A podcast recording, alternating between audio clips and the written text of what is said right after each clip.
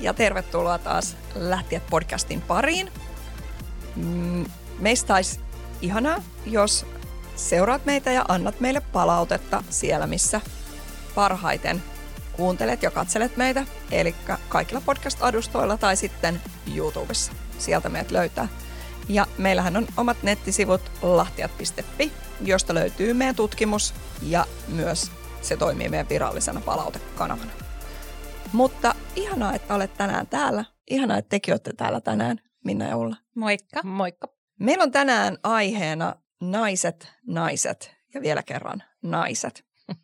Mennään kohta tähän, mutta ehkä ihan ensimmäisenä mä fiilistelen meidän ihan mahtavia asiantuntijoita, jotka saatiin tähän jaksoon houkuteltua. Eli tänään puhutaan lähtien tutkimuksen löydöksestä liittyen naisiin ja työhön ja siihen, että näyttäisi olevan jotain vähän tekeillä. Ja me haluttiin tätä jaksoa varten ottaa kokeneilta naisjohtajilta näkökulmia, mitä he näkevät tämän ilmiön taustalla on. Ja meillä siis tässä jaksossa asiantuntijoina Marjo Miettinen Enston, joka on perheyritys, hallituksen puheenjohtaja ja toimii useissa muissakin hallituksissa, muun muassa European Family Businessen hallituksessa, P2 Xn hallituksessa, TT-säätiön hallituksessa, Evan hallituksessa ja niin edelleen. Sitten meillä on Laura Tarkka, joka on vastikään nimitetty Scandic Hotels Suomen toimitusjohtajaksi ja toimii Fatserin ja Karunan hallituksen jäsenenä, sekä Anni Ronkainen, joka on hallitusammattilainen muun muassa Kontiolla, Lassiatla Tikanojalla, Postilla, Loihtajalla, Finnialla, JNE. Meillä on tässä aikamoinen kattaus kokemusta. Ja naisnäkökulmaa. Joo, kyllä. Kannattaako meidän tässä sanoa yhtään mitään Ulla ja Minna? No, me vaan fiilistellä. Mutta sehän me sanotaan tästä jaksosta kuitenkin, että tässä jaksossa ei nyt tällä kertaa ole tosielämän tarinoita, vaan nyt tutkimusmuija on kaivanut erilaista tutkimustietoa tähän numeroita, joita sitten nämä meidän asiantuntijat kommentoi sieltä tosielämän näkökulmasta. Kyllä. Eli tällä kertaa asiantuntijat ovat eräänlaisia tosielämän tarinoiden kertoja. Mm. Joo, ja sitten mä ehkä sanoisin, että tietyllä tavalla ehkä kulminoi kaikkia niitä tarinoita, mitä me ollaan kerrottu viimeisen 30 jakson aikana, koska aika moni tarina tulee naiselta ja valitettavasti aika moni näistä ilmiöistä tulee myöskin tältä tutkimuksen kautta. Kyllä. Tai tutkimusten kautta esille. Ja nyt ehkä muina tutkimusmuijina tässä heti alkuun haluaisin sanoa, että me nyt puhutaan tästä naiset nimellä ja puhutaan naisista, mutta oikeastaan ehkä haluaisin nähdä tämän niin, että kun tällaisia tutkimuksia tehdään, niin tilastollisesti tietyt ilmiöt tällä hetkellä näyttäytyy voimakkaammin naisvastaajien keskuudessa. Se ei tarkoita, etteikö samoja ilmiöitä ja ajatuksia olisi myös miesvastaajilla. Uskon myös, että tässä naiset suurena yksittäisenä ryhmänä joukkona nappaa ison osan diversin työvoiman ääntä. Eli mä en haluaisi sinänsä, vaikka tämä nyt on tälle raflaavasti nimetty tämä jakso, niin mä haluaisin sanoa, että tässä ehkä ennemmin puhutaan tällaisesta diversiteetin äänen nousemisesta, kuin halutaan vetää tällaisia jakolinjoja naisten ja miesten väliin. Puhutaan työelämän kanarialinnuista sillä kaikella rakaudella, eli tiedetään, kun kanarialintuhan laitettiin ennen vanhaa kaivokseen kertomaan siitä, että kuinka toksinen se ilma siellä kaivoksessa mm. oli, ja kanarialinnun kuolema kertoi, että siinä kohtaa sieltä pitäisi niin kuin kaivostyöläistenkin siirtyä pois, mutta tarkoitan nykypäivän mm. esimerkkinä, eli se ryhmä, joka selvästi indikoi, että jotain tarvitsisi tehdä. Kyllä. Mm, kyllä. Ja mun mielestä Hanna Hirvonen sanoi lähtiä tutkimuksen kommenteissa tosi hyvin, että naisille ehkä on luontevampaa puhua ääneen hyvinvointiin liittyvistä asioista, kun hänkin omassa työssään uravalmentajana käy näitä keskusteluja. Naiset tuntuvat tulevan aiemmin puhumaan asioista ääneen. Miehet tulevat siinä vaiheessa, kun ovat oikeasti jo tosi loppu. Ja moni jääkin sitten niin kuin melkein saman tien sairauslomalle. Että miehille se, ehkä se laatikko on aika pieni, että boksi on pieni ja siellä boksissa ei kuulu valittaa. Ja sitten siinä vaiheessa, kun ei enää voi mitään muuta kuin parahtaa ääneen, niin siinä vaiheessa vasta päästetään ääntä. Niin, ehkä se paine siellä olla tietynlainen osa sitä ryhmää, niin on myös aika voimakas. Ja just tämä, niin kuin sä sanoit, täytyy toimia sen tietyn boksin sääntöjen mukaisesti. Ja ainakin kyllä oman kokemuksen mukaan, kun on tiimissä ollut miehiä, niin sielläkin on huolia ja murheita, mutta niitä tullaan tosiaan sitten kertomaan vasta siinä mm. kohtaa, kun ollaan jo aika pitkällä. Mä haluaisin haastaa tähän myös sen, että onko tässä sukupolviero, että me tiedetään Hyvä myös sieltä meidän tutkimuksesta, että nuorilla miehillä alkaa olla arvoihin ja elämän ja työn yhteensovittamiseen liittyviä tarpeita, jotka ajaa heidät pois työyhteisöstä ihan toisella tavalla kuin sitten vaikka siitä koko otannasta ja siitä tehdyistä keskiarvoista tehtyjä päätelmiä.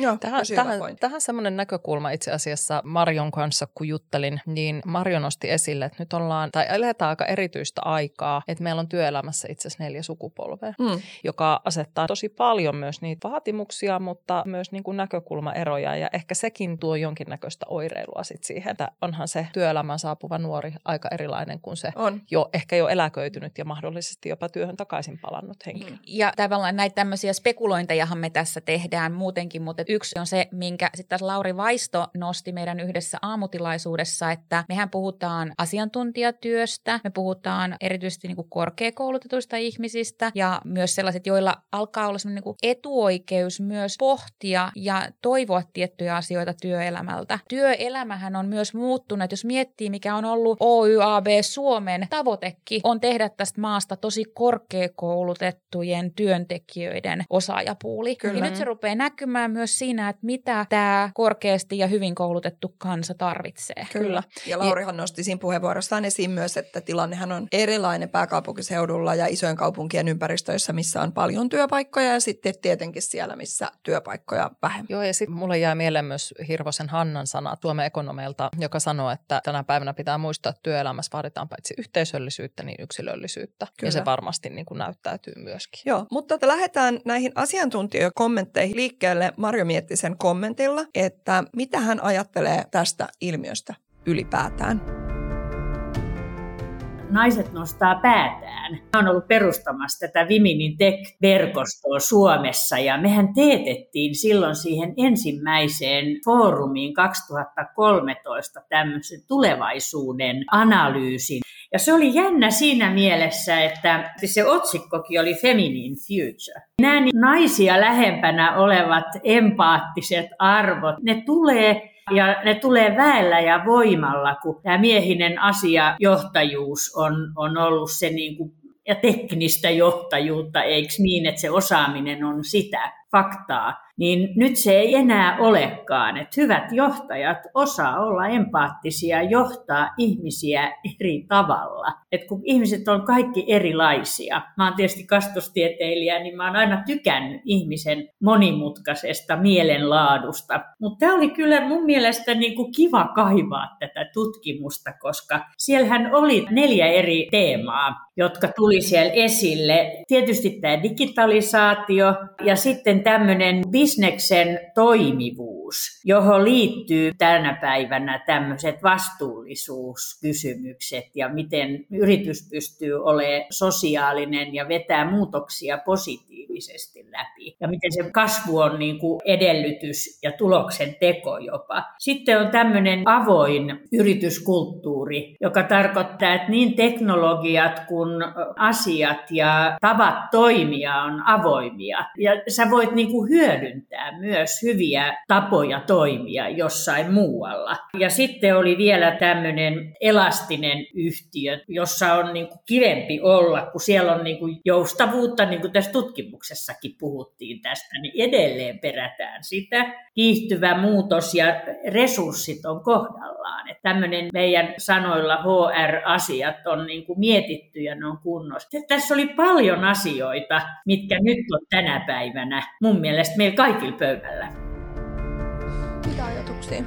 No musta siis ylipäätään kun Marjohan katsoo tämmöisellä niin kuin ensinnäkin niin kuin pitkällä kokemuksella ja sitten myös kasvatustieteilijä taustalla tätä asiaa, niin äm, jotenkin hän ilahtui ihan hirvittävän paljon siitä, että silloin kun he on tämän tutkimuksen teettänyt 2013 eli 10 vuotta sitten, ja siellä tuli tosiaan tämä Feminine Future-näkökulma, niin häntä ilahdutti se, että tavallaan onhan ne, niin kuin, ne löydökset näissä tutkimuksissa nyt hälyttäviä, mutta ne ei hänelle tullut yllätyksenä, koska se ikään kuin se polku on johtanut tähän, että tämä on ollut ihan odotettavaa. Ja nyt hän mielenkiinnolla katsoi myös, että mitä tulee tapahtumaan, mm. kun tietyllä tavalla näihin asioihin on ollut niin kuin pakko herätä. Ja siihen inhimillisyyden teemaan on ollut pakko herätä, kun hän tässäkin nostaa esille, että se semmoinen asiapitoinen johtaminen, niin se ei vaan yksinään enää yksinkertaisesti Kyllä. toimi. Ei niin, että se pitää kadota, mutta se tarvii rinnalleen sen inhimillisyyden. Joo. Tämähän on sellainen, mistä Sara Lindström ja Mia Savaspuro puhuu nyt itse asiassa uudessa kirjassaan Kiitti mulle riitti, jossa hän on tutkinut tosi sama asiaa kuin mitä me ollaan tässä lähtiä taipaleella tehty. He puhuu tässä just, että pandemia ei ollut mikään, joka muutti työelämän lainalaisuuksia, vaan se oli kiihdyttämä. Mm. Se oli niin kuin olemassa olevan muutoksen kiihdyttämä. Tämä on tärkeää ymmärtää sen takia, koska se myöskin tarkoittaa, että pandemian loppuminen ei tarkoita, että asiat palaavat normaaliin sitaateissa tai että mennään ajassa taaksepäin, vaan nämä oli muutoksia ja trendejä, jotka oli jo nähtävissä ennen pandemiaa. Ne tuli aikamoisella hyökyaallolla sitten pandemian takia. Mä huomaan tässä Marion kommentissa, ja kun Marjo katsoo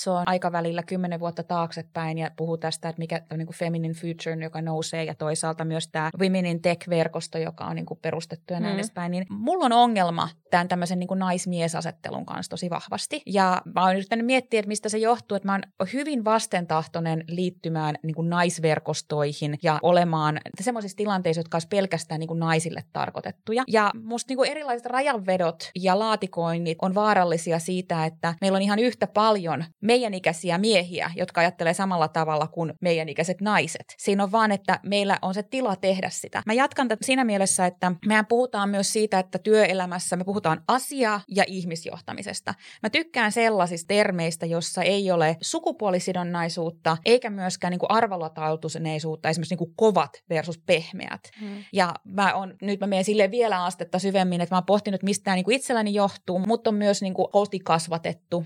Mulla on erittäin vahva toisen aallon feministi äiti ollut, joka on tehnyt 60-70-luvulla raken- ja 80- ja 90-luvullakin mm. niin kuin rakennusalalla koko uransa. Ja hän koki, että hänen paras merit ja kehu, jonka hän saanut, että hän on niin kuin yksi jätkistä. Mikä on sinänsä surullista myös, että niin kuin tarvitsee jollain tavoin hävittää, häivyttää sitä jotain, mitä on, jotta kuuluisi johonkin toiseen joukkoon. Mutta hänen kauttaan mulle on opetettu tosi vahvasti jopa niin kuin kääntämään katse pois niistä asioista, joissa saattaa olla tämmöinen, niin kuin, että tämä johtuu siitä, että sä oot nainen. Koska tota, minkä mä koen, että mä oon äidin mainos saanut, että niihin ei kannata kiinnittää huomiota, jottei katkeroidu tai rupea katsomaan vääriä asioita, vaan puskee vaan eteenpäin. Mm. Mä en itse ehkä ajattele kuitenkaan ihan näin mustavalkoisesti just sen takia, että mekin ollaan puhuttu tästä ajatusväärentymistä ja sitten toisaalta tämmöistä niin kuin tiedostamattomista vajaksista, joissa sitten kuitenkin on se, että mikä on tuttua ja mitä on aikaisemmin nähty, niin sitä on helpompi unelmoida ja sitä kautta tietyt olemassa olevat konventiot vaan pönkittää itteensä, esimerkiksi just niin kuin miesjohtajuus. Mutta me päästään siihenkin kohta eteenpäin, mutta mun piti jotenkin niin kuin avata myös sitä, että mä oon aina ihan hirveän varovainen ja niin kuin haluton keskustelemaan niin kuin naismiesasetelmista. Mm.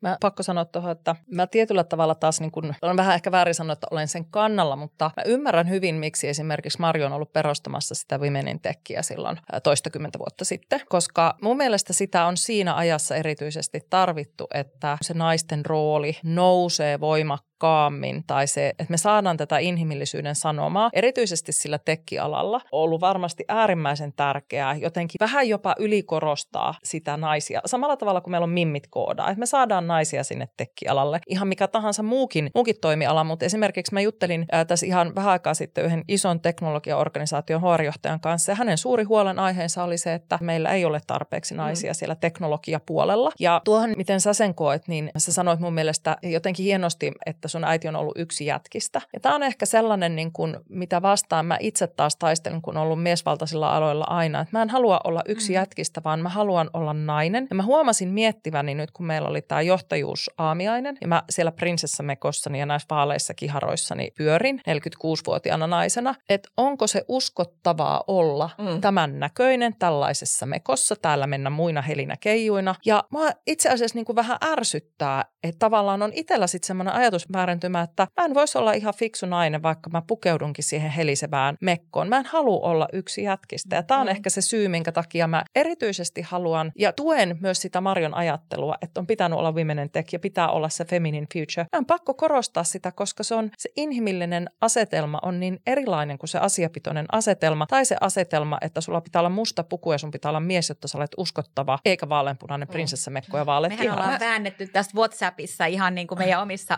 väännöissä, että mitä tehdä, kun on esimerkiksi rahaa, että osataanko sillä koruja vai meikkejä vai mm. tätä, niin kuin, että miten noi kynnet ja niin kuin, saako mm. kynsistä puhua ja näin edespäin. Mm. Että, Joo, mm. ja mä, mä luulen, että meitä ehkä Minnan kanssa yhdistää tämä tekkitausta. Mm. Että mä muistan, mä nyt aina välillä nostelen näitä Nokia-hommia, niin, mutta tämäkin on nyt semmoinen juttu, että mä muistan sen Nokialla eka kertaa miettineeni, että onpa tosi outoa, että tämä naisellisuus näissä puhelimissa on niin kuin sitä, että tehdään vähän niin kuin köykäisempi versio siitä puhelimesta ja sitten on silleen, niin kuin, että tämä menee pienenkin käsilaukku ja tässä voi ottaa tässä on tällainen peili, josta voi laittaa huulipuna, että tämä on niin kuin se käsitys naisellisuudesta, kun sit sä katsot ympärille siellä niin kuin firmassa ja ne naiset onkin ihan sitä, mitä miehetkin. Että jotenkin, että se on tosi kapea se laatikko, että joko sun pitää olla sellainen niin kuin vähän miesmäinen yksi kundeista, tai sit sun pitää olla semmoinen, että se näkyy siinä, niin kuin, että mitä sä olet. Mä muistan, että mä mietin sitä jo silloin, ja mitä niin kuin enemmän mä oon tutustunut ihmistutkimukseen siihen, että mikä saa yritykset innovoimaan, mikä tekee menestystä siinä uuden kehittämisessä, niin se tärkeimmäksi mulle on tullut se, että ihmisten täytyy saada olla omia itsejänne. Siis Marjo nosti esille siinä omassa, kun hän kertoi tästä Women Tech-tutkimuksesta, ja valitettavasti sitä meillä ei ole nauhalla, mutta hän nosti esiin sen naisten näkökulman nimenomaan tässä innovaatiopuolessa siinä, miten teknologia esimerkiksi hyödynnetään, että jos miehet tuo siihen maailmaan sen teknisen näkökulman ja asiapitoisuuden, naiset tuo käytettävyyden, designin, sen kuinka teknologia voidaan hyödyntää liiketoiminnan ää, tukena. Ja näitä molempia osapuolia niin kuin tarvitaan. Ja toive tietenkin olisi, että nais, myös naiset toisivat sitä teknologiaosaamista ja siinähän niin. se varmaan. Mutta, niin, kyllä. Niin. Ja Laura nosti esiin tämän naisten aseman muutosvoimana nimenomaan niin kuin meidän koko työelämän murroksen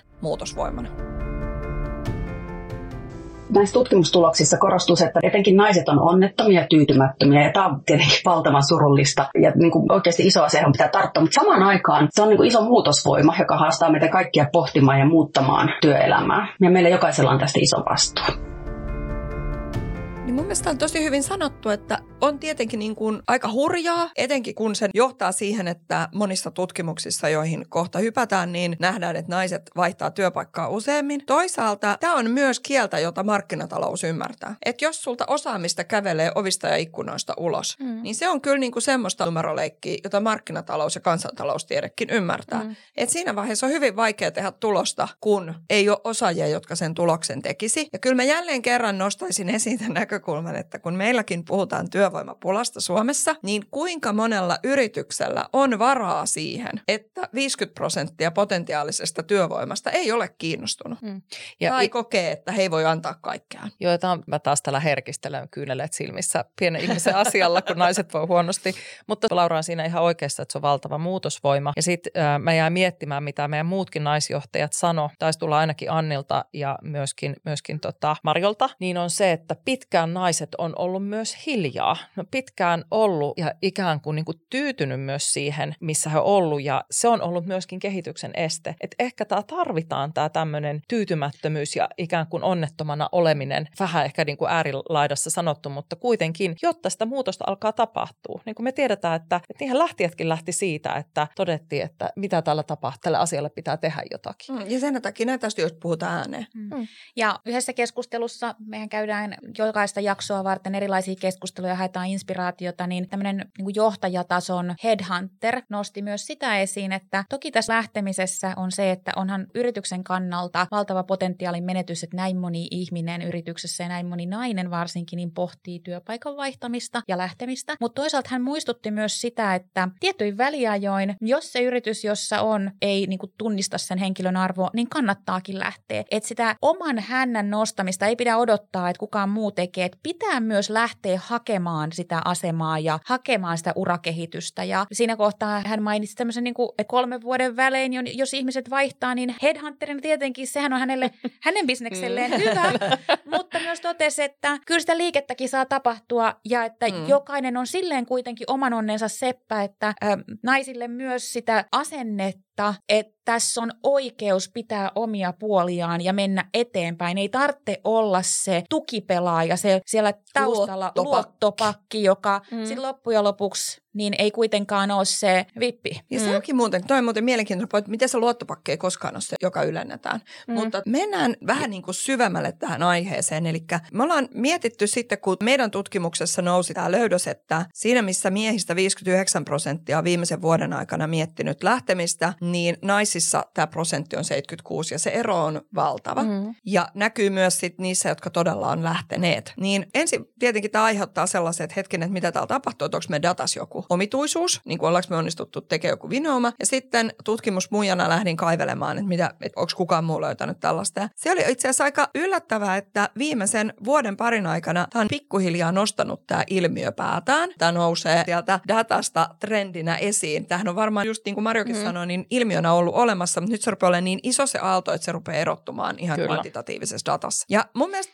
tosi mielenkiintoinen tausta tähän on Deloitten tutkimus vuodelta 2021, jossa he on tutkinut luottamusta siis yrityksiin, työnantajiin. Ja siinä nähdään tämmöinen ihan selkeä osviitta tästä trendistä. Eli naiset ja miehet, kun he menee työelämään ja on uusia työntekijöitä, ju, mm-hmm. niin kuin junior-tiimiläisiä, niin luottavat työnantajan about yhtä paljon. Mutta siinä, missä miesten luottamus työnantajan kasvaa lähes niin kuin lineaarisesti kohti oikeaa yläkulmaa, niin siinä manager-director-tasolla naisten luottamus, se ei kehity mihinkään. Et se pysyy about siinä samassa, mitään niin kuin lisäkehitystä mm-hmm. ei tapahdu. Ja Deloitte, kun ne tutki sit näitä syitä tähän, niin sai sieltä kiinni sellaisia juttuja, että että naistensa luottamus kärsii siitä, että heidän kohtaamiin haasteisiin ei puututa. Ei puututa syrjintään, ei puututa häirintään, ei puututa epätasa-arvoja siihen, että vaikka palkka on erilainen, on ongelmia perhevapaisiin liittyen. Ja no, mm. jos ei sitä luottamusta ole, niin ei ole sitoutumista ja sit on korkeampi lähtöprosentti. Tässä on mielenkiintoinen myös se, että mä en ole tätä lukenut sen enempää, mutta kun katsoo tätä graafia,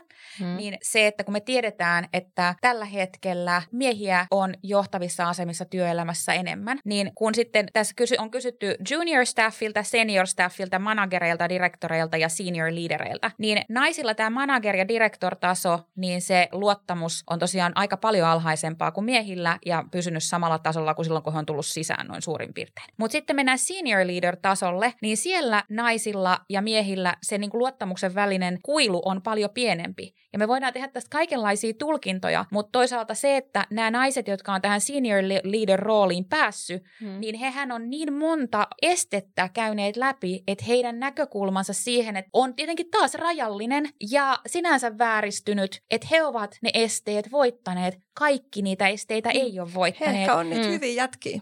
Hmm. Mutta muistutan myös, että nyt meidän tässä Naiset naiset jaksossa, kun nostettiin esiin, että millaisia asiantuntijoita meillä on, niin meillähän on näitä senior leader asiantuntijoita kaikki. Hmm. Se on totta. Hyvä pointti. Mm. Mutta he, he ovat myös siellä vaikuttamassa siihen luottamuksen rakentumiseen. Mm. Ja kyllähän se mm. fakta on, että me tarvitaan sitä senior, senior leadershipia, naisia sinne, jotta ylipäätään sitä luottamusta voidaan rakentaa noilla edellisillä tasoilla. Mutta tässä mä nostan just sen esiin, että tässä ei mitään, ketään ei dissata, mm. vaan enemmänkin niin kuin go, go nämä ihanat senior leader naiset, joita, ja ihanaa, että he ovat tulleet meille kommentoimaan mm. tätä ja kertomaan omaa näkökulmaansa. Mutta aika kultaa muistot ja se pitkä ja kivinen taival siihen asemaan, jossa he tällä mm. hetkellä on, niin saattaa helposti unohtua. Taas kuriositeetti muusta elämästä, niin Netflixissä on ihana Michelle Obaman ja tota Oprahn haastattelu, jossa ne miettii niin kuin vaihdevuosia ja Michelle oli sitten kysynyt äidiltään, että millaisia oireita sulla oli, niin se äiti oli se, että no en mä enää muista. Niin tässä justiinsa sitten taas, että ettei sitä niin kuin omaa matkaansa ja kaikki niitä esteitä, joita on, niin myöskään tule kullanneeksi. Mutta tästä itse asiassa, tämän, nyt, nyt kun kerran mainitsit tämän vaihdevuosiasian, niin tota, tästä oli yhdessä näihin naisjohtajiin tota, liittymättömässä naisjohtajien keskustelussa puhetta, että aika hyvin me putsataan myös keskustelusta sisäsiistiksi pois tämmöiset kaikki kaikkia naisia koskevat aiheet. Mm. Ja siinä just mainittiin vaihdevuodet ja unettomuus ja niin edelleen. Näistä ei niin kuin edes puhuta silloin, kun on muita kuin naisia paikalla. Ja en mä nyt tiedä, puhuko miehetkään, mutta myös siivotaan jatkuvasti sitä puhetta, että sellaiset niin kuin ihan tavallisetkin päivittäiset asiat tulee pyyhittyä pois siitä keskustelusta. Tehdään siitä vähän semmoista sisäsiistiä. On, mutta on se kuitenkin naiseus on niin iso asia, siihen liittyy myös tällaisia, niin kuin Kerttulan tytti aina sanoo, niin siihen liittyy vaan niin kuin tiettyjä terveydellisiäkin asioita, joilta vaan niin kuin voisi sulkea silmiään. Mä olisin vielä hei tuohon luottamusasiaan niin kuin nostanut sellaisen. Mä kuuntelin tässä joku aika sitten podcastin Yle Areenalta, mikä oli tämmöinen anonyymi tarina tämmöisestä niin kuin häirintätapauksesta suomalaisessa isossa organisaatiossa, teollisuuden organisaatiossa. Ja se sai mut ajattelemaan just, että miksi luottamusta ei synny. Niin olihan se nyt aika karu tällainen tarina siis naisesta, joka oli kokenut lähes 20 ahdistelu- tai tällaista häirintätapausta. Ei nyt kaikki ollut ahdistelua, mutta häirintätapausta, mutta niitä oli melkein 20. Yhdestäkään ei tullut ensimmäisten kierrosten myötä seurauksia. Piti käydä aika monta keskustelua, aika monta tilannetta ja hyvin tämmöisiä ikäviäkin keskusteluja ennen kuin mitään tapahtuu. Mm. Ja kyllä hän ainakin totesi, että hänellä on luottamus mennyt. No ihan varmasti. varmasti. Ja siis samahan nyt on ollut ihan tässä vapun tienoilla suomalaisissa kyllä. tekkaribileissä. Toimitusjohtaja edelleen nauttii hallituksen luottamusta. Vitsi, nolla, vitsi. nolla toleranssi. Nolla toleranssi mainittu, mutta vitsi vitsi, en mä, en mä tarkoittanut. Niin, ja tämä on just se, että tälleen kun tätä katsoo, niin ei mikään ihme, että on vaikea luottaa, koska tällaista tapahtuu. Näitä putkahtelee esiin tämmöisiäkin asioita. Ja mun mielestä Minna sanoi hyvin yhdessä postauksessaan, että me nyt puhutaan tässä naisten kohtaamasta häirinnästä, mutta saman aikaan tiedetään, että ollaan kuultu tarinoita, että myös on paikkoja, joissa vanhemmat naishenkilöt nuoremmille miehille puhuu aivan tosi härskisti ja se ei ole yhtään sen hyväksyttävämpää, että kyse ei nyt ole mistään sillä tavalla sukupuolittuneen. Mutta mä hyppään nyt seuraavaksi Annin kommenttiin. Voisiko olla niin, että naiset aika usein ylityöllistettyjä, mutta ehkä hieman aliarvostettuja. Meillä on kuitenkin tosi kova tahto tehdä työ hyvin ja ollaan tosi tunnollisia sen suhteen, mutta ei ehkä saada ihan sitä kaikkea arvostusta. Mikä sitten meille niiden työtehtävien takia kuuluisi? No mistä tämä sitten johtuu? Se on hyvä, hyvä kysymys. Itse olen pohtinut sitä, että aika usein me naiset ollaan niin sanotussa tukifunktiossa, vaikka ollaankin korkealla niin kuin yrityksen hierarkiassa. Eli tyypillisestihän meillä on niin kuin HR tai viestintä, markkinointi, lakiasiat, tyyppiset toiminnot, kun taas valtaosa liiketoiminnasta on miesten johtamia. Ja totuus on kuitenkin se, että niitä liiketoimintoja arvostetaan hyvin paljon enemmän ja aika usein se kunnia sitten kaatuu sinne liiketoimintojen puolelle. Tästä mulle tulee mieleen semmoinen kommentti, McKinseyn ja Leanin organisaation tutkimuksesta, että naiset tavallaan kokee, että pitää olla mahdollisuus nousta myös liiketoimintavastuullisiin ja teknisellä puolella vastuullisiin rooleihin. Ja useissa yrityksissä, joissa nähdään korkeampaa naisjohtajien poistumaa kuin aiemmin, niin naiset on just kyllästynyt siihen, että mahdollisuudet liittyy vaan ikään kuin tukifunktiorooleihin. Tähän ei ole mikään kritiikki niitä tukifunktiorooleja vastaan, vaan se, että pitäisi itse pystyä valitsemaan, että millaiseen rooliin nousee, jos meritit on kohdallaan. Mm. Mutta mehän myös tiedetään, että näinhän se ei aina ole, että se on yhtä helppoa kaikkia nousta niihin rooleihin. Ja sitten noista meriteistä, niin että mitkä meritit kohdallaan. Niin mä meinasin sanoa ihan samaa, Kyllä. että, että ja, jos olet mies, tarvii olla paljon merittejä, kun niitä merittejä lähdetään mutta, hakemaan. Mutta ei, kun mä uskon, että tullaan menossa tässä myös siihen suuntaan, että johtaminen ei ole mikään meritti, vaan Excelit on meritti. Niin, siihen ja sitten toisaalta siihen, että mitkä, kun lista tavallaan arvioida ihmistä ja hänen osaamistaan, niin on monenlainen. Siinä on yksi on se tähänastinen kokemus, toisaalta on tämmöinen monialaisuuskin voisi olla ajatus, että hän on osoittanut, että hän pystyy alalta tai tehtävästä toiseen siirtymään, niin mikä silloin häntä estäisi ottamasta uutta paikkaa vaikkapa tukifunktiosta mm. siirtymään liiketoimintaan versus, että sä oot mennyt vaan niin kuin samaa trackia koko ajan eteenpäin jossain organisaatiossa, jossa on just arvioitu, arvosteltu tätä niin kuin Excel-osaamista, mutta ei ihmisten johtamista. Ja sitä kautta mä syötän sulle niin kuin lapaan nyt Liisa sen, mitä me ollaan mouhkattu kyllä tuonnossa meidän omissa keskusteluissa, keskusteluissa niin näistä niin kuin kiintiöistä. Mm, että joo. jos niin kuin ajatellaan pelkkien merittien näkökulmasta, niin kyllä mä edelleenkin sanon, että se, että sitä mitä et näe, niin on vaikea unelmoida. Eli esimerkkien kautta tulee myös muuttumaan tämä maailma. Ja jos ei ole esimerkkejä, niin miten sitten? Ja mm. esimerkkejä yksi tapa on myös niin kuin naiskiintiöitä kasvattamalla niin luoda. Niin, kyllä, mm. joo. He, he, niin tota, mä mm. tartun tähän joo. syöttöön. Kun paljon puhutaan siitä, että miksi kiintiöitä tarvittaisiin, niin useinhan tämä nyt ehkä aiheena oli näitä luottaa tämän myöhemmin esiin, mutta useinhan syynä siihen, mä en usko, että, että se on yleensäkään niin, että etteikö olisi hyvän tahtoisuutta ja eikö, etteikö niin kuin moderni johto tänä päivänä haluaisi enemmän naisia johtamiseen. Se ongelma on se, että moderni johto kuvittelee, että meillä on täys meritokratia ja että se meritokratia, joka meillä on, on tasa-arvoinen ja oikeasti ihmisillä on yhtäläiset mahdollisuudet, mitä kuitenkin kaikki tutkimukset osoittaa, että näin ei ole. Mutta näitä tutkimuksia usein lukee vaan ne ihmiset, joita asia koskettaa, eli jotka on ikään kuin tippunut sille toiselle puolelle. Mutta tämä tutkimusnäyttö on aika aukotonta ja siinä on niin kuin moneen kertaan jo todettu, että se mitä, mitä kiintiöt onnistuu tekemään, niin ne maalaa ikään kuin sitä kuvaa erinäköisestä profiilista, joka voi onnistua tietyn tyyppisessä tehtävässä. Et kun meillä on hyvin kapea se kuva siitä, että tällainen ihminen onnistuu tässä tehtävässä, niin me voidaan leventää sitä profiilia ja nähdä, että katsos vaan, se ei olekaan näin kapea se onnistumisen edellytys, vaan se on leveämpi useampi. Ja se tulee just sitä kautta, että me saadaan näiden kiintiöiden kanssa useampia niin kuin näkökulmia siihen. Ja tästä on olemassa tällainen ehkä tota hivenen raflaavasti nimetty ruotsalaistutkimus, jonka nimi on Gender Quotas and the Crisis of the Mediocre Man. Eli tämän tutkimuksen löydös on, että useimmiten ne, jotka kärsii näistä sukupuolikiintiöistä, on itse asiassa ne keskiverto suoriutuvat miehet, että kun haetaan niin kuin huippuosaamista, niin ne keskivertomiehet, jotka vähän niin kuin tuurilla pääsee korkeisiin paikkoihin, niin ne on ne, jotka kärsii sukupuolikiintiöistä tämän ruotsalaistutkimuksen mukaan.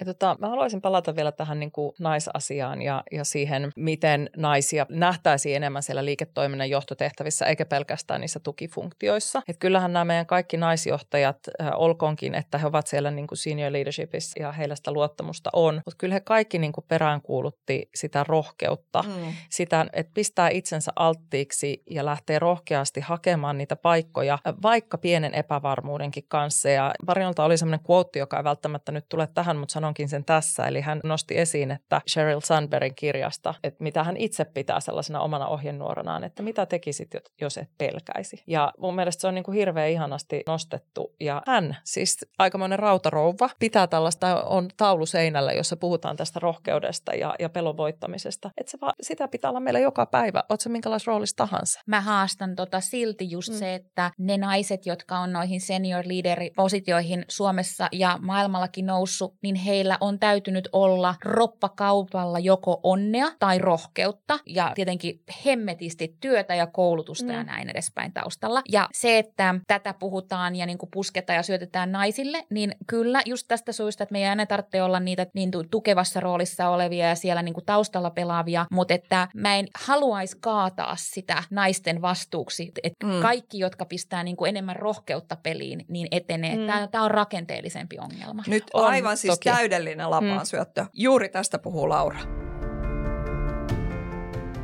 niin kuin useampikin tutkimus todistaa, niin diversiteetti kokonaisuutena tekee yrityksistä parempia. Ei vain niin kuin mies-naisasetelma, vaan kaiken tyyppinen diversiteetti. Tässä McKinseyn tutkimuksessa DAY, eli Diversity, Equality ja Inclusion, oli myös yksi teema, joka nousi isosti esiin. Ja tota, mä oon tämän iso uskoja ja suuri kannattaja, mutta miten tämä tehdään, sitä mäkään en tiedä. Ja tästä aktiivisesti onkin kollegoiden kanssa puhunut niin kuin best practiceista, että miten tätä saadaan jalkautettua, että mitä tämä oikeasti tarkoittaa. Kuten mä aiemmin sanoin, mä uskon, että vuosikymmeniä hiotut ja optimoidut rakenteet nitisee. Ja meidän kaikkien pitää ymmärtää, että, niiden rakenteiden on nimenomaan pakko muuttua ja heijastaa tätä uudenlaista maailmaa ja ajattelua. Mutta miten se tehdään? No, tämä on tuhannen taalan kysymys. Mä itse uskon siihen, että yrityksen arvojen ja kulttuurin pitää aidosti heijastaa haluttua tahtotilaa ja niiden on niin kuin näyttävä aidosti arjessa. Mun piti vaan tuohon palata, kun syön sanojani sen verran, että sanoin, että ne naiset, jotka on päässyt niin kuin senior leader-paikkoihin, että heillä on ollut paljon onnea matkassa. Ja mä en halua siis vähätellä kenenkään onnistumista ja eteenpäin pääsyä, mutta että kaikillahan meillä on niin kuin työelämässä onnenkantamoisia myöskin. Me ollaan kohdattu juuri oikeassa uran vaiheessa joku sellainen esihenkilö, joka kannattelee meitä ja antaa meille just sitä rohkeutta mm. ja luo sitä polkua, näyttää esimerkkiä ja näin edespäin. Joillain on tietenkin myös niin kuin perittyä varallisuutta tai perittyä niin kuin yrityshistoria ja näin edespäin, että heillä on niin kuin ollut myös tilaa lähteä kasvamaan jonkun yrityksen suojissa, mutta halusin vaan sen, että tämä ei ollut niin kuin tämä onnikommentti ei ollut kenenkään onnistumisen ja eteenpäin pääsyn vähättelyä. Mä voin ainakin omasta mm. puolestani sanoa, että he, joiden kanssa itse, itse puhuin, niin nostivat itse sen onnen ja oman kuplan mm. itse esiin. Että kyllä he on hyvin tietoisia siitä, että kaikki eivät niin kuin meriteistään huolimatta päädy mut, samaan paikkaan. Mutta hyvä pointti taas tässä samalla tavalla kuin sitä rohkeutta, niin tätä, että kun nainen tarvitsee tavallaan rohkeutta tai onnea, että entäs sitten ihan vaan, että sä voit olettaa, että tietyt asiat, kun sä kouluttautut tietyllä tavalla tai teet tietyn tyyppisiä niin kuin uramoveset, sulla on mahdollisuus edetä tasa-arvoisesti. Siitähän me ei olla vielä puhuttu. Mm. Mm, ja, Kyllä. ja kyllähän se on ihan, ihan siis tosiasia, että niitä rakenteellisia muutoksia tarvitaan. Mutta niin kuin me ollaan puhuttu esimerkiksi meidän, meidän johtajuustapahtumassa, niin se, se, on, se on pitkä tie. Se on niin kuin Katriina Grönqvist Great Place to Workin toimari sanoi, että nämä on ultrajuoksuja. Mm, nämä, ne vaatii aikaa ja, ja ne vaatii, vaatii tota vaivan näköä kaikilta sukupuolilta, kaikilla tasoilla, mutta sitä odotellessa niin sanotusti, niin naiset voivat siihen omaan. Mä jotenkin niin kuin itse jaksan uskoa, että siihen ikään kuin omiin mahdollisuuksiin voi vaikuttaa. Et jo toivoisin, että naiset rohkeasti tarttuisivat, vaikka sitä ei voi, mä oon ihan samaa mieltä, ei sitä voi pelkästään niin kuin naisten päälle sälyttää sitä vastuuta. Hyppään nyt sitten seuraavaksi ehkä just siihen, että miltä tämä rakenteiden muuttuminen näyttää ja missä muutosvauhdissa me mm-hmm. ollaan. Ja käytän tässä referenssipisteenä tämmöistä McKinseyn ja Leanin organisaation tutkimusta, joka toki on jenkkitutkimus, mutta on tehty jo kahdeksan vuotta, joten sillä tavalla siinä on niin kuin hyvää historiaa siinä tutkimuksessa. Ja se osoittaa, että me ollaan sillä tavalla edistytty, että vuodesta 2017 naisten määrä C-tason johtajissa on noussut 6 prosenttiyksikköä, mutta edelleen siis tilanne tämän tutkimuksen mukaan on se, että siinä missä silloin kun tullaan sisään työelämään, niin miehiä ja naisia on about yhtä paljon. Ja valkoisia miehiä on 33 prosenttia ja valkoisia naisia on 30 prosenttia, sitten siihen tulee vähemmistöt päälle, niin sitten siinä vaiheessa kun mennään sinne C-tasolle, niin miesten, valkoisten miesten määrä on 61 prosenttia. Ja sinne 39 prosenttiin mahtuukin sitten kaikki vähemmistöt ja naiset. Ja tämähän ei siis mittaa, tämä graafi, joka löytyy tutkimuksesta ja on vapaasti netistä saatavilla, eikö vaan, mm. niin tämähän ei mittaa saman henkilön urakehitystä ei. ajassa, mm. jolloin se sai mut justiinsa ajattelemaan, että tässä on varmasti myös niin kuin sukupolvi äh, mukana, koska se, että entry-tasolla on jo näin tasapuolinen tämä luku, että suurin piirtein puolet ja puolet miehiä ja naisia, toki tähän on vain näin binäärisesti miehiä ja naisia kategorisoiva, sitten heidän etenemisensä soisi toivoa, että jatkuu yhtä tasaisena tuosta junioritasosta. Mutta eihän se, eihän se siis tähän nimenomaan osoittaa, että ei jatku. Se on, mm. se on totta, mutta tämä ei sinänsä vielä, että C-suiteen ei kuitenkaan 2017 vuodesta eh, niin välttämättä ole vielä ehditty. Joo, mutta kahdeksas vuodessa nähdään jo, että, mm. että ei se trendi, että jos on nyt 6 prosenttiyksikköä noussut 20-26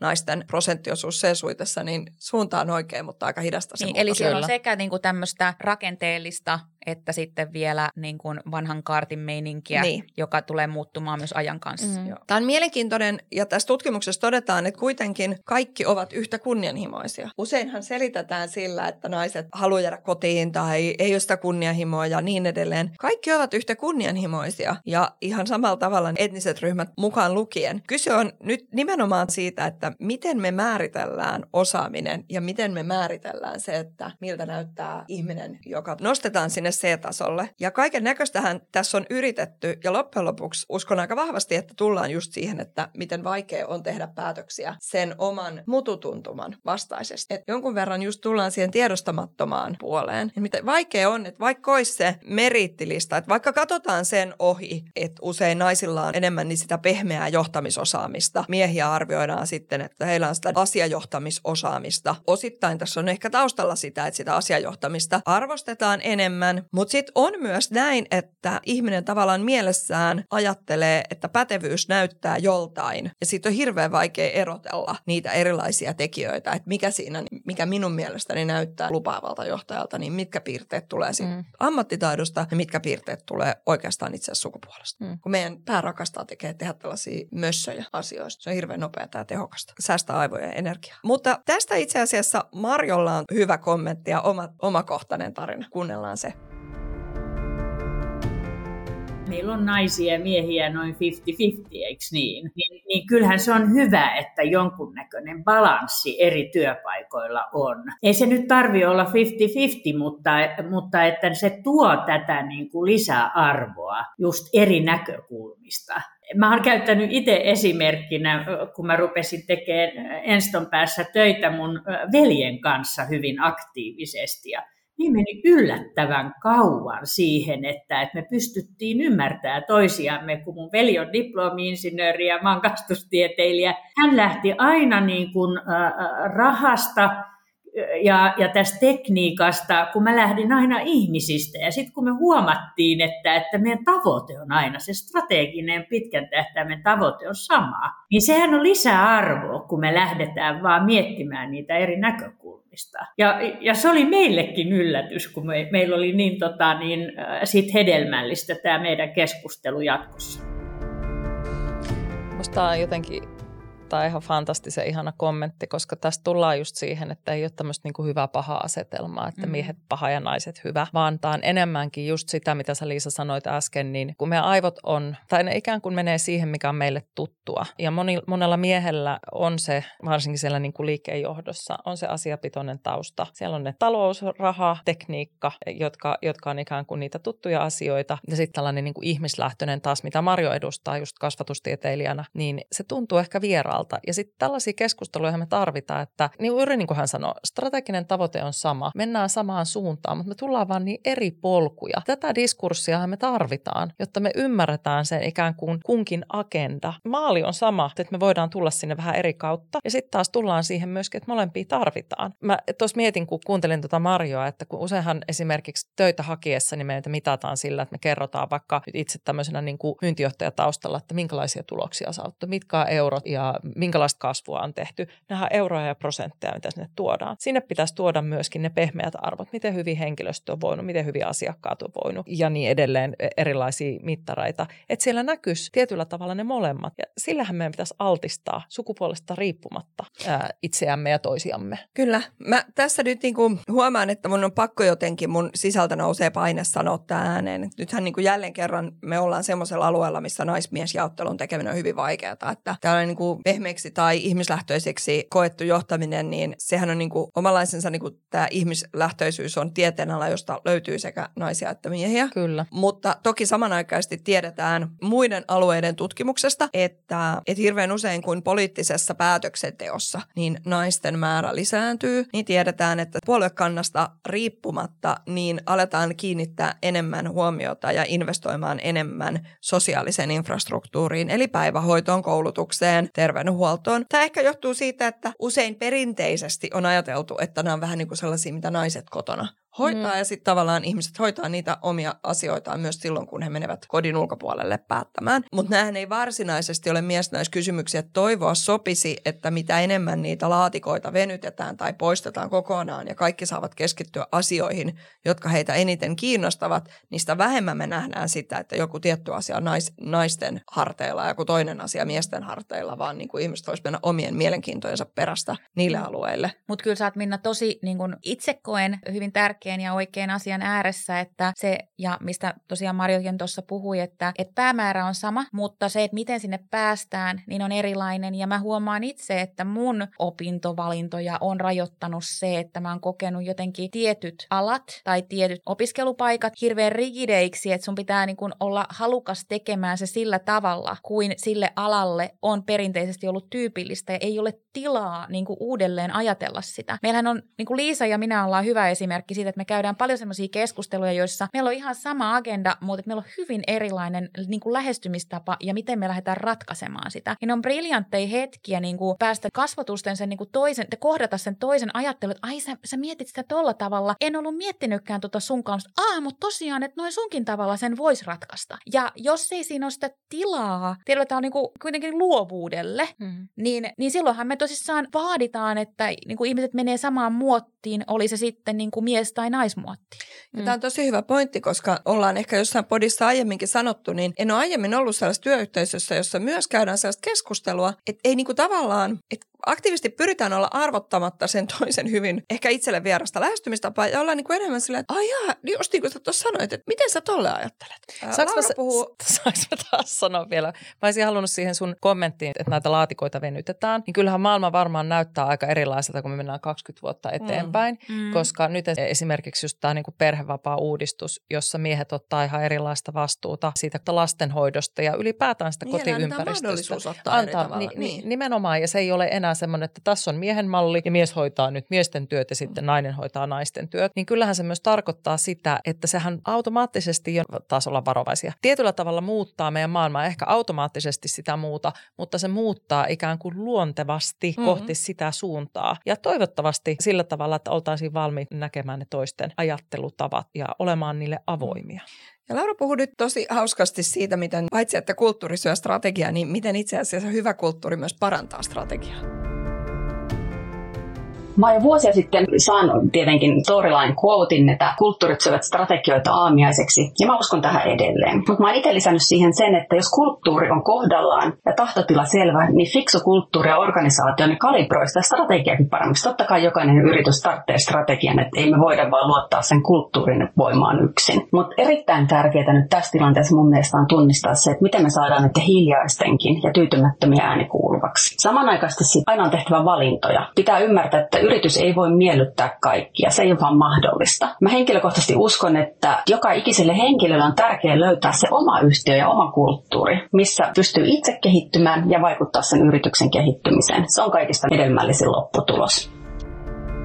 No tähän me tietenkin lähtiöinä allekirjoitetaan. Mm. Ilman muuta ehdottomasti. No miten sitten, meillä on tämä tämmöinen asioiden tiedostamattomuus ja mitä tälle aiheelle voitaisiin tehdä? Mitä ajatuksia teillä on siitä, että jos työyhteistyö vielä tänä päivänä ole toimivia meritokratioita, niin mitä me voitaisiin tehdä tällä Sä iso, äh, aika iso, mm. mitä iso kysymys näin tota, tavalliseen arkipäivän iltaan.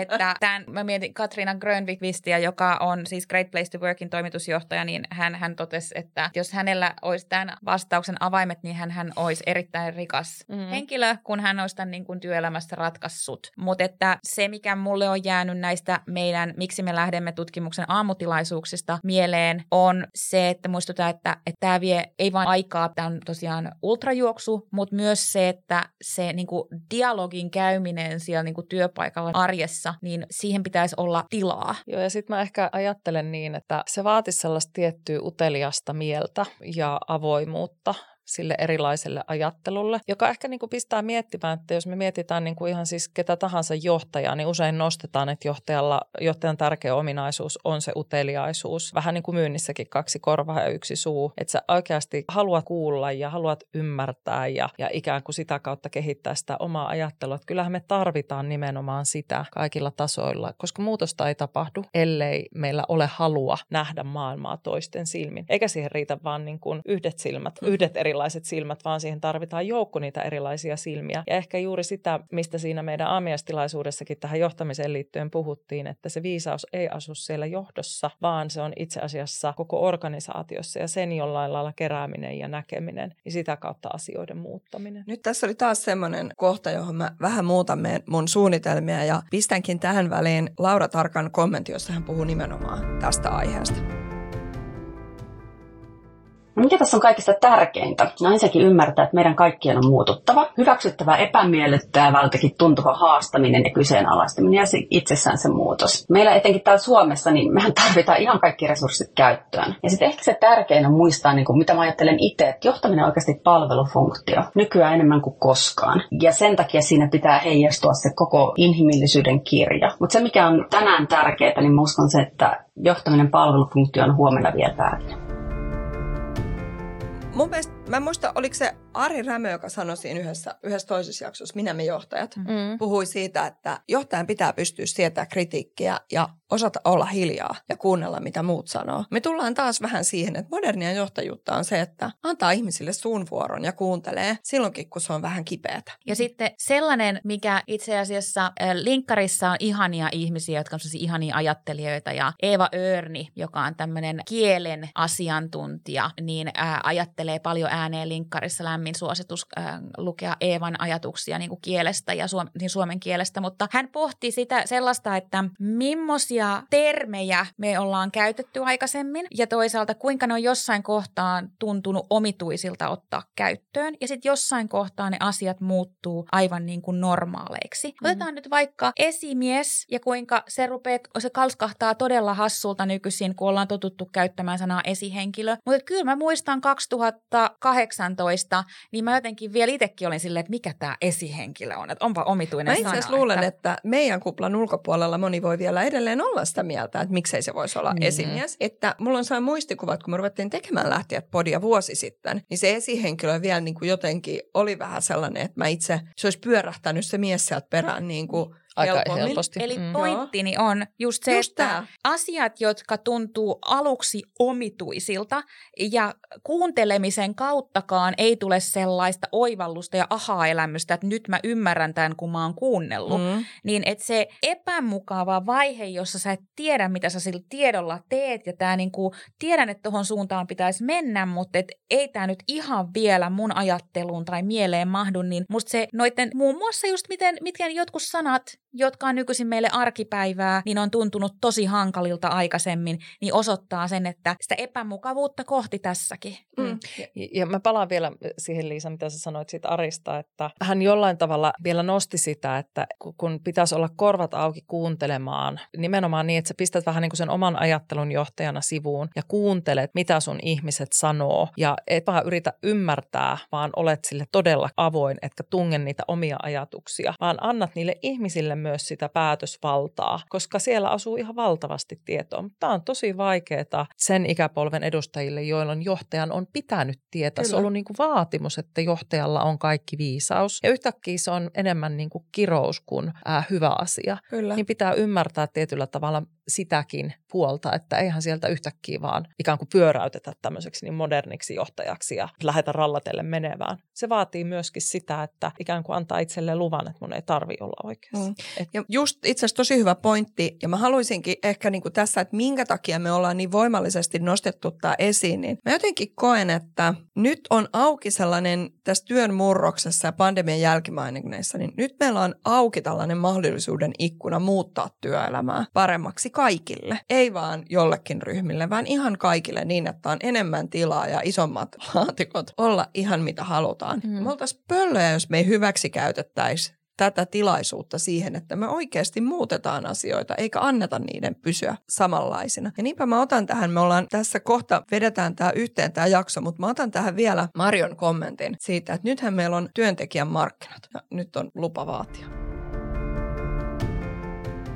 ensi, ensimmäisenä mulle tulee tietysti mieleen se, että täytyy niin kuin vähän ymmärtää myös, missä tilanteessa me nyt ollaan. Et nythän on työntekijän markkinat. Eli liikkuvuuttahan on tosi paljon. Ja, ja liikkuvuutta siinä mielessä, että jos ei siellä työpaikalla ole asiat kunnossa tai esihenkilö ei ole ajan tasalla, yrityskulttuuri ei ole sellainen, johon, joka tuntuisi sopivan itselleen, niin ihmiset siirtyy. On sitten mies tai nainen, niin, niin molemmat on valmiita. Ja itse asiassa tämä niin kuin naisten liikkuvuus on mun mielestä niin kuin sellainen positiivinenkin asia saattaa olla. Että naiset on ollut enemmän työpaikka orientoituneita kuin miehet. Miehet liikkuu helpommin. Niin jotenkin niin kuin mun mielestä se on myös viesti siitä, että uudenlaisia kyvykkyyksiä tarvitaan. Ja naisetkin on huomannut, että hei mun osaamisella on niin tarvetta muuallakin ja mä voin kehittää itseäni menemällä toiseen työpaikkaan. Siitähän on myös kysymys.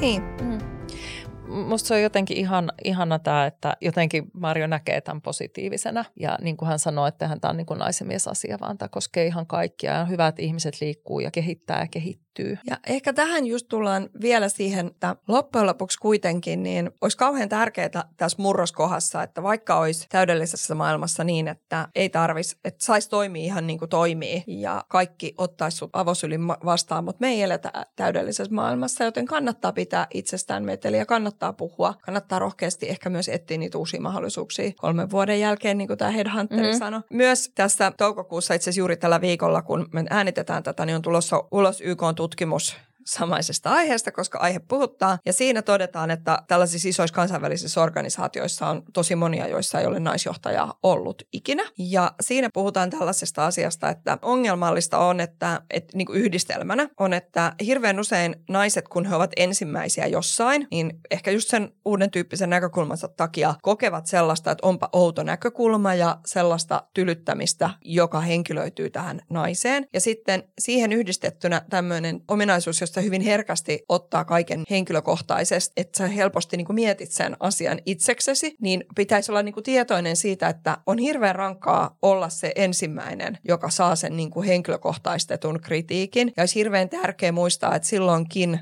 kun se henkilökohtaistuu sinuun se kritiikki, niin se itse asiassa saattaakin olla kritiikkiä kokonaan uuden tyyppistä näkökulmaa kohtaan. Ja tämä on aika laiha lohtu, mutta ehkä kuitenkin muistutusti, jos me edes kerran kymmenestä muistettaisiin tämmöinen, niin se voisi tuoda meille voimaa. Että me ollaan vaan, ehkä edustetaan jotain uutta näkökulmaa. Ei ehkä naisnäkökulmaa, vaan diversiteettinäkökulmaa, ihmisnäkökulmaa, mitä ikinä näkökulmaa. Ja se meille henkilökohtaistettu kritiikki on ehkä kritiikkiä sitä näkökulmaa kohtaan, ei meitä ihmisinä kohtaan. Mä vielä sanon, kun sä puhut tuosta ihmisnäkökulmaa, näkökulmasta, että jotenkin toivoisimme, että kun mennään vähän aikaa eteenpäin, niin sen sijaan, että me puhutaan siitä, että naiset toivoo inhimillistä ja ihmislähtöistä ja miesten maailma jotenkin asiapitoinen, no me vaan niin kuin jätettäisiin ne miehet ja naiset ja kaikki sieltä pois, että meillä on inhimillinen, ihmislähtöinen ajattelu ja meillä on asiapitoinen, ehkä teknislähtöinen ajattelu ja nämä on sulassa sovussa ja niiden edustaja voi olla ihan mitä, mitä sukupuolta tahansa. Mm. Ja hyväksytään se, että kaikki ihmiset tarvitsevat raameja, tiettyjä frameworkkeja, prosesseja ja sitten sitä inhimillisyyttä, empatiaa, huomioiduksi tulemista ja yksilöllisyyttä. Eli tavallaan sen tunnistaminen, että tämä on meidän kaikkien tarve. Ja peräänkuulutetaan sitä uteliaisuutta paitsi ihmislähtöisiltä ihmisiltä numeroiden suuntaan, niin myös numerolähtöisiltä ihmisiltä ihmislähtöisyyden suuntaan. Mä sanoisin tässä vaiheessa moido ja jätän tämän meidän jakson Annin tosi hyvän kommentin. Kiitos. Kiitos. Kiitos. Mulle nämä tutkimuslöydökset oli aika silmä, silmiä avaavia, että sekä miesten että naisten osalta niin nämä luvuthan on todella korkeita. Kertoo varmasti siitä, että työpaikalla on aika paljon parannettavaa johtamisessa ja toimenkuvissa ja uramahdollisuuksissa ja, ja ihan kaikessa. Kyllähän tämä kieli siitä, että asiat ei näytä olevan kauhean hyvällä tolalla. Olen kyllä havannut omassa lähipiirissäkin tällaista liikehdintää ja tietysti yksi syy on varmasti se, että tuon covidin aikana niin aika rajoitetusti ihmiset liikkuu paikasta toiseen ja siellä on varmasti myös semmoista patoutunutta kysyntää. Ja ihmiset haluaa selkeästi muutosta työelämään ja ehkä sitä kautta myös siihen koko, koko elämäänsäkin. Mun mielestä yritysten pitäisi kuunnella kaikkia työntekijäryhmiä sukupuolesta riippumatta ja kuunnella heidän huoliaan ja heidän toiveitaan ja myös niitä turhautumisen lähteitä. Rekrytointi on tänä päivänä tosi kallista ja aikaa vievää ja on niin kuin hukkaa heitettyä rahaa, jos me niin kuin tavallaan huomioimatta ihan perusasioita, niin päästetään ihmisiä lähtemään yrityksestä. Mun mielestä on tosi tärkeää se, että naiset pitävät ääntä itsestään että he kertovat niistä toiveistaan, uratoiveistaan, koulutustoiveistaan, eikä pidä niitä mölyjä mahassaan. Eli, eli tota, ei kukaan voi tietää, jos ei itse avoimesti niitä toiveitaan kerro. Lähtijät on podcast irtisanoutumisista. Annamme työstään lähteneille mahdollisuuden kertoa tarinansa nimettöminä. Kussakin jaksossa kerrotaan tarina ja pohditaan, olisiko tilanne voinut mennä toisin. Lisäksi työhyvinvoinnin tai henkilöstökysymysten asiantuntijat kommentoivat tarinoita. Podcastin ovat ideoineet ja hostaavat Liisa Holma, Ulla Jones ja Minna Ruusuvuori.